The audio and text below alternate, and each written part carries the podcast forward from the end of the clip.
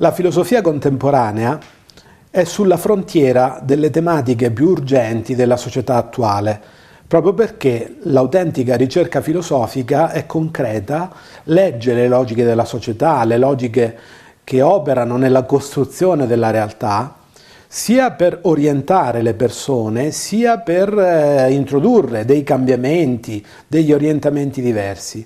Ecco, in questo senso non è affatto strano che la filosofia contemporanea si occupi dell'economia, proprio perché ormai per noi l'economia non è diventata semplicemente un modo di produzione, di distribuzione delle merci o, o, dei beni che rispondono ai bisogni primari degli esseri umani, per noi l'economia è diventata una cultura che ha una sua pretesa di verità, Michel Foucault direbbe un suo ordine di verità, è un ordine del discorso, cioè un ordine della cultura collettiva e pretende poi anche di indicarci un'etica, un modo di vivere, delle priorità politiche, sociali. E sembra veramente che non ci sia sfera dell'esperienza umana, dal diritto alla politica, dalla religione alla cultura, che possa prescindere dal condizionamento fortissimo che viene dalla sfera economica.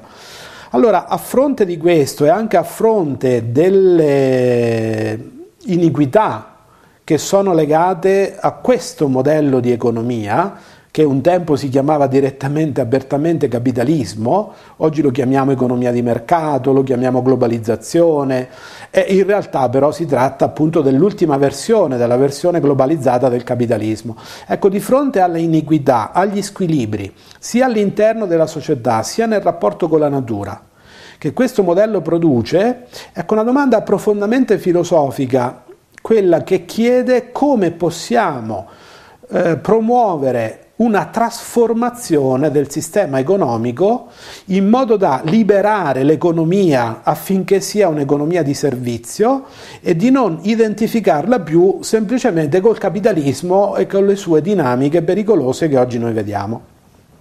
Ecco perché questa non è soltanto una questione economica, tecnica, da riservare agli specialisti di economia, ma è una questione politica che riguarda tutti i cittadini e direi che è proprio una questione filosofica, cioè riguarda la nostra percezione della realtà, la nostra percezione della condizione umana, del valore della società e quindi direi con un'espressione di frontiera riguarda il riconoscimento del senso dell'economia. Ora non c'è un senso possibile dell'economia che non sia quello di una economia di servizio all'umanità e che sia allora anche una economia compatibile con gli equilibri del mondo naturale. Ecco, formulata in questo modo la questione, sembra che però sia impossibile produrre una trasformazione complessiva perché normalmente sia gli intellettuali, le facoltà universitarie d'economia, le autorità politiche, gli opinion leaders sui media, tutti ritengono che il sistema sia semplicemente la realtà, che il principio di realtà ci chieda di stare all'economia capitalistica, semmai si potrà discutere sulle diverse scelte di politica politica economica, cioè come ricavare i massimi vantaggi o forse più realisticamente come ridurre i danni una volta che siamo necessariamente collocati dentro questo sistema. Ecco invece in una riflessione filosofica il primo regalo che abbiamo è il lusso, lo dico con ironia, di una distanza critica dalla realtà. Non è vero che questo sistema sia naturale, razionale, necessario, inevitabile e che sia l'unica fonte di ricchezza e di progresso. Noi possiamo assumere una distanza critica e cominciare a sottoporre questo sistema a critica, che non vuol dire parlare male del capitalismo, non vuol dire fare la morale alla realtà, questo sarebbe sterile e anche patetico, ma vuol dire pensare se nella storia dell'umanità noi siamo ancora capaci di generare un assetto organizzativo diverso, come nella politica o nel diritto, nel rapporto tra i popoli, così anche nel cuore del sistema economico.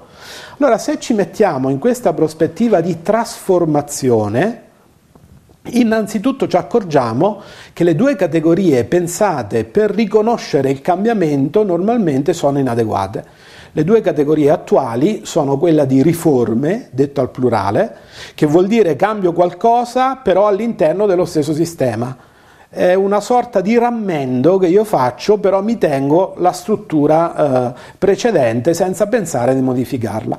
L'altra categoria per dire il cambiamento è la categoria di rivoluzione, ma anche qui c'è un pregiudizio, la rivoluzione sarebbe la improvvisa presa del potere fatta grazie all'uso della violenza. Quindi le riforme ci fanno mantenere il sistema com'è, ce lo fanno semplicemente razionalizzare, migliorare in qualche suo aspetto settoriale e la rivoluzione sarebbe una sorta di crollo, di catastrofe improvvisa che dovrebbe rigenerare tutto un altro modo, ma sempre sul fondamento della violenza. Ecco, la parola che io preferisco, lasciando al dibattito del 7 dell'Ottocento, al massimo della prima metà del Novecento, queste categorie ormai veramente antiquate di riforme e di rivoluzione, ecco, la parola che io preferisco è la parola trasformazione. Cioè vuol dire si prende atto della realtà, si fanno i conti col sistema capitalistico esistente, senza fughe in avanti o nel mito della violenza e senza però ritenere di doverlo a tutti i costi accettare introducendo soltanto qualche riforma. Trasformazione vuol dire due cose. Primo, tenere conto del presente, ma seminando gli elementi di un futuro completamente diverso. Questa allora è una risposta alla crisi che va a intaccare le cause della crisi e non soltanto i sintomi. L'altro elemento, la parola trasformazione, significa cambiare forma. Cioè l'economia deve cambiare forma, vuol dire principio identificante, logica fondamentale, in modo da non porre più la crescita materiale per la crescita materiale o il profitto per il profitto, come se fossero il fine fondamentale, quasi il soggetto vivente dell'economia. Allora la trasformazione ci dice dobbiamo proprio cambiare la logica e i fondamenti del nostro agire economico. Non appena ci chiediamo questo, ci mettiamo in questa prospettiva di trasformazione, Dobbiamo poi fare un'analisi di che cos'è il capitalismo. Detto molto in breve, immaginiamolo come una struttura a tre livelli. Il primo livello è quello tecnicamente, strettamente economico, quello che tutti noi chiamiamo l'economia, intendendo il lavoro, le imprese, la borsa, la finanza, eh, le banche, il credito, ecco quello che quotidianamente intendiamo per economia. È il livello tecnico organizzativo, ma direi soltanto il livello di superficie, per quanto sia importante e concreto per la vita di tutti. C'è un secondo livello intermedio, già più profondo, che è il capitalismo come cultura. Il primo è il capitalismo come sistema tecnico organizzativo dell'economia, il secondo livello è il capitalismo come cultura, cioè vuol dire come mentalità diffusa, come lo sguardo che noi abbiamo sulla realtà. E infatti noi vediamo che prendiamo le nostre categorie di percezione della realtà direttamente dall'economia. Parole come competizione, flessibilità, spendersi per gli altri vengono direttamente dal linguaggio economico. In questo senso il capitalismo è un'ideologia vincente, cioè un'ideologia che non si lascia scoprire come ideologia. Se così fosse sarebbe facile criticarla. In realtà invece è una mentalità profonda che ci sta già nello sguardo, prima ancora di poter esercitare qualche critica. Ecco allora oggi il capitalismo, nonostante i disastri che ha prodotto eh, in molte parti del mondo e ormai questa crisi profonda che mh, produce anche per noi in Occidente, nella parte privilegiata del mondo, può ancora reggere, gode ancora di una credibilità immeritata proprio perché è radicata questa cultura, questa mentalità. Ecco perché non è soltanto un problema tecnico. Ho detto però che questo è solo il secondo livello. Il terzo livello, quello più profondo, è quello delle radici del capitalismo come cultura. Questo terzo livello, usando la categoria nel senso degli antropologi culturali, la chiamo il mito del capitalismo. Cioè vuol dire quella intuizione di fondo della vita che è prima, che è precedente, che è il fondamento della cultura capitalistica. Qui nel mito del capitalismo troviamo le intuizioni di fondo, diciamo la, la percezione originaria di come è la vita, di come è la condizione umana e questo dà veramente la radice, la sorgente di quella che poi è la cultura capitalistica. Quindi dicevo una struttura a tre livelli. La più profonda è il capitalismo come mito la seconda è il capitalismo come cultura, la terza è il capitalismo come struttura tecnico-organizzativa. Ecco, nel mito del capitalismo, se lo esaminiamo, noi incontriamo una sorta di triangolo, tre intuizioni di fondo. La prima quella dell'homo economicus, cioè l'uomo è un essere egoista, autointeressato, mosso esclusivamente dal proprio interesse privato e naturalmente conflittuale, bellicoso. Non è portato alla collaborazione, è portato per natura alla competizione vive di interesse, del calcolo di quello che gli conviene, è interessato alla proprietà, all'autoaffermazione, all'accumulazione, a vincere sconfiggendo gli altri. Questo è il primo lato di questo triangolo, è proprio l'immagine dell'uomo. Il secondo lato è la percezione della natura come natura avara. La natura non solo è conflittuale in se stessa, ma non ci dà i mezzi per sopravvivere in modo che tutti possano veramente essere al sicuro. I, I, mezzi, i beni che la natura ci dà sono pochi, vanno strappati alla natura e vanno anche eh, ottenuti attraverso una lotta contro gli altri. Non tutti possiamo godere dei beni della natura. Essendo allora l'uomo in sé conflittuale ed essendo la natura avara, è fatale che il nostro modello di rapporto sociale sia appunto la lotta, la competizione. Il terzo angolo di questo triangolo, la terza intuizione, è data dall'angoscia di morte. Cioè in fondo nel mito del capitalismo non c'è l'idea di una vita illimitata, di una vita che può trasfigurarsi in una vita definitiva, ma c'è l'idea che noi nasciamo, invecchiamo e moriamo, cioè il massimo che noi possiamo fare è sopravvivere. Sopravvivere non vuol dire scampare alla morte, trovare una nuova condizione di vita, vuol dire solo differire il momento della morte. Ecco perché competere significa concretamente addossare situazioni di morte agli altri in modo che noi possiamo scampare il più a lungo possibile. Allora si esce dal capitalismo se si dà una risposta innanzitutto a questo livello profondo del mito, poi una risposta di tipo culturale e poi una risposta tecnico-organizzativa. Allora la direzione della, dell'idea di trasformazione si profila attraverso queste tre svolte, la svolta spirituale, la svolta culturale, la svolta tecnico-organizzativa. La svolta spirituale si può configurare non con le forze della sola nostra cultura occidentale, questo sarebbe veramente un nuovo episodio di colonialismo culturale. In realtà dobbiamo promuovere un dialogo tra le sapienze antropologiche del mondo, cioè vuol dire quelle tradizioni che in tutte le culture hanno avuto stima per l'uomo, hanno riconosciuto la grandezza della dignità umana. Allora se io pongo in dialogo le tradizioni cinese, indiana, latinoamericana, africana, europea, le metto in dialogo, scaturisce tutt'altra immagine dell'uomo non l'uomo economicus, ma un essere umano caratterizzato da cinque caratteristiche essenziali. E su questo c'è l'accordo di tutte le culture, l'unicità di ciascuno, l'essere in relazione, la relazionalità, l'apertura, l'essere umano è aperto al bene, all'infinito, a Dio, al senso, alla verità, non è mai ripiegato semplicemente sul proprio interesse di sopravvivenza. La quarta caratteristica, l'integrità, cioè non possiamo essere scissi, dobbiamo portare armonia nel nostro essere. La quinta, la responsabilità. Tutte le culture dicono un essere umano irresponsabile ha dimenticato la sua umanità. Ecco, allora sentite la grande differenza che c'è con l'antropologia dell'homo economicus, dell'uomo aggressivo, competitivo. Allora, riscoprire quello che la saggezza delle culture ci dice sull'uomo è la prima condizione per una svolta spirituale. Insieme a questo si tratta di guardare diversamente alla natura come a colei che ci ospita, di cui siamo partecipi, e non come così una struttura che ci mette in una penuria originaria e che in qualche modo noi dobbiamo sfruttare e quasi distruggere. Il terzo elemento, anziché l'angoscia di morte, in tutte le culture la cosa essenziale è che noi passiamo dal mettere al centro la nostra paura di morire, eh, al posto di questo mettiamo la dedizione per gli altri. Eh, il primato del bene di altri a partire dalle persone che amiamo è il vero antidoto al restare prigionieri di questa angoscia di morte. Ecco, detto molto in breve, questo configura il movimento della svolta spirituale. Il movimento della svolta culturale è quello invece di sostituire alle categorie dell'economia, diventate oggi per noi categorie etiche, politiche, antropologiche, di sostituire le categorie della logica del dono. Ciascuno di noi è un dono vivente, è un valore vivente, il dono richiede reciprocità, cioè che ciascuno possa partecipare alle relazioni senza ridursi al ruolo rigido di essere uno che dona sempre o di uno che sempre riceve.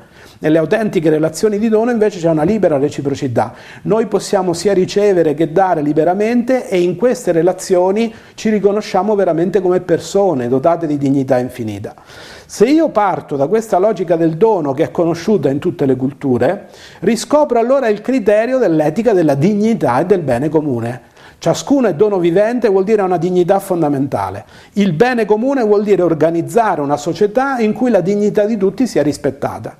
Ne deriva allora una cultura della giustizia, giustizia restitutiva dei diritti e dei doveri. Capite che un conto è fondare la società sulla competizione, un conto è fondarla sulla giustizia restitutiva. L'ultima svolta la svolta tecnico-organizzativa. Come trovare le soluzioni operative rispetto al credito, all'impresa, alla finanza, alla riforma fiscale? Sono temi spinosi e complessi. Anche qui sarebbe illusorio pensare di rispondere con la nostra tradizione occidentale di pensiero economico in realtà nelle culture del mondo, in Occidente come in altre culture, ormai da decenni sono emersi modelli di economia alternativi al capitalismo. Li accenno, il modello dell'economia gandiana dell'amministrazione fiduciaria, il modello eh, pensato da Adriano Livetti della comunità, dell'economia di comunità, dove l'impresa per prima diventa una struttura che rispetta la dignità umana, il modello dell'economia di comunione pensato da alcuni movimenti, penso al movimento dei focolari, che guardano proprio al tema dell'economia come finalizzata alla comunione tra le persone, il modello dell'economia del bene comune, elaborato da Christian Felber, che viene oggi seguito da aziende in Austria, in Germania e anche anche nel nord Italia, il modello dell'economia del dono, praticato da molte popolazioni non occidentali per sopravvivere all'impatto col capitalismo occidentale, il modello della decrescita, che più che un modello compiuto ci dà almeno alcune direttrici di compensazione rispetto al mito squilibrante della crescita materiale illimitata. Ecco, questi sono solo alcuni dei modelli di economia alternativa al capitalismo che sono maturati e che soprattutto non sono puramente teorici. Non si tratta cioè di ritornare al genere letterario dell'antico eh, socialismo utopistico. In realtà questi modelli sono percorsi di esperienze che qua e là nel mondo sono stati praticati e hanno allora la, la, la forza di una connessione tra teoria e prassi. A che cosa serve la ricognizione di questi modelli? Serve perché senza assolutizzarne nessuno io posso metterli in dialogo e cercare un modello integrato, aperto naturalmente, che raccolga le indicazioni tecnico-operative migliori che sono presenti in ciascun modello.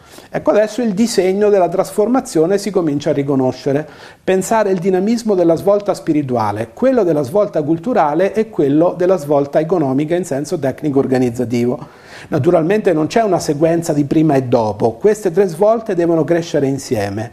La conclusione sta solo, diciamo, nella, da parte mia, nella sottolineatura della responsabilità e della scelta. In definitiva, sta a noi dire se vogliamo essere delle persone adattate, rassegnate, ciniche, che si convincono da sole che la realtà sia immodificabile e allora sacrificano se stesse, la loro umanità, per adattarsi a un meccanismo economico e sociale disumano. Altro invece è fare una scelta di responsabilità e dire, anche se io non vedrò questo cambiamento, anche se io non vedrò completamente una umanizzazione dell'economia e della società, beh, ripongo la mia dignità e la mia quota di umanizzazione nel fare la mia parte, nell'esercitare la mia responsabilità di persona, di cittadino, se sono educatore, di educatore nel rapporto con le nuove generazioni, di soggetto economico, di cominciare a introdurre già nel mio agire economico dei criteri diversi che non siano semplicemente quelli dell'interesse privato. Oggi sappiamo che se tutti cercano semplicemente di perseguire il loro interesse privato, il risultato non è la felicità collettiva ma è l'ingiustizia. Ecco, vedere questo significa finalmente aprire gli occhi e vedere e non cambiare sarebbe poi non aver visto veramente. Vedere oggi significa iniziare a cambiare. Iniziare a cambiare lo possiamo fare in queste tre direzioni. Ecco allora che un giorno quello che noi pensiamo oggi che sia immodificabile, si vedrà un giorno che invece era profondamente modificabile e allora si sarà grati a quelli che oggi hanno seminato questi elementi di primavera nel cuore dell'inverno.